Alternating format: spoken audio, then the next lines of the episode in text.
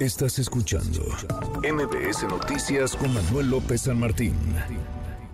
Economía y finanzas.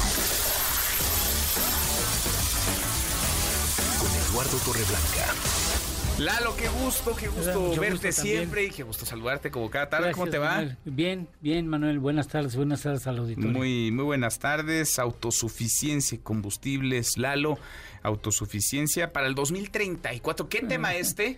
Vaya, hay muchos retos en muy distintos frentes, pero este, el de los combustibles, el de la energía, el de la viabilidad, porque al final de cuentas es la viabilidad de un montón de industrias, es uno neurálgico. Es un fundamental y me parece que va a ser muy triste para el presidente el tener que dejar el, ser presidente de la República y no haber visto el primer barril de gasolina vendido comercialmente desde dos bocas.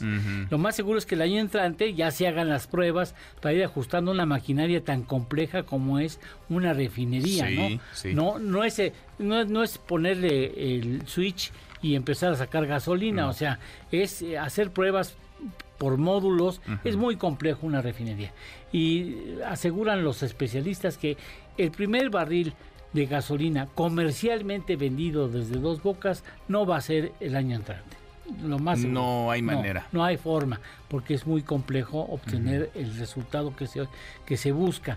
Tampoco va a ser posible que México deje de ser exportador de petróleo. Bueno, ya nada más le quedaba un año, ¿no? Y lo que, pues eh, lo que resta de este. Pero bueno, obtuvimos en el 2022 22 mil 31 eh, mil, perdón, corrijo, 31 mil millones de dólares por la venta de petróleo. Tú dime si un país puede darse el lujo de cerrar la exportación petrolera pues cuando tiene sus ingresos. No, no, es imposible. es un ingreso importantísimo de, dólares. Ese es el 51.6% de lo que recibimos por remesas, ¿eh? Hijo. Para que veamos el tamaño de las remesas. Claro. Claro, entonces lo más seguro es que tendríamos que hacer muchas cosas antes de obtener un barril de petróleo desde dos bocas. Por ejemplo, incrementar las reservas probadas de petróleo, que para eso también hay que invertirle en los estudios, el poder obtener un mejor, una mejor calidad de petróleo, porque nuestro petróleo es fundamentalmente pesado, en el 60% de los casos necesitamos mejor calidad del petróleo que está a profundidades más altas, y después incrementar la producción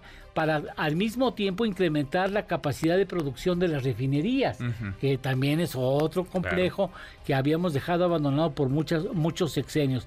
El caso es que a mí me parece que va a ser muy difícil que el presidente vea cerrada la exportación de petróleo, eso definitivamente no se va a dar en su sexenio y muy posiblemente tampoco ya la venta comercial de las gasolinas desde dos bocas por las razones que he explicado. Pues se va a quedar con las ganas entonces. Pues sí, ya será para la próxima. Por eso será importante que tenga un presidente que sea muy amigo de él o presidenta que sea muy amigo de él y le invite a la inauguración. Pues sí, no solamente que le dé continuidad, sino que lo invite. Lo invite. Que le invite a la inauguración de sus, de sus obras. Tenemos postre la Claro que sí, un rubí que consideraban comercialmente el más grande del mundo fue finalmente subastado ayer, 34.8 millones de dólares 609 millones de pesos mexicanos para una piedrita que cabe en un dedo, pues, que abraza un dedo. Ahora ya me imagino el tamaño de esa, pues sí, ¿no? Ni tan piedrita, era una... Eh, una piedra generosa. Una pero 609 millones de pesos mexicanos. Hay semanas que no los ganas, Lalo. Hay veces, hay veces. Hay semanas que no los ganas. Qué gusto verte. Igualmente, gracias, Manuel. Es Eduardo, Eduardo Torreblanca. Manuel López San Martín. NMBS Noticias.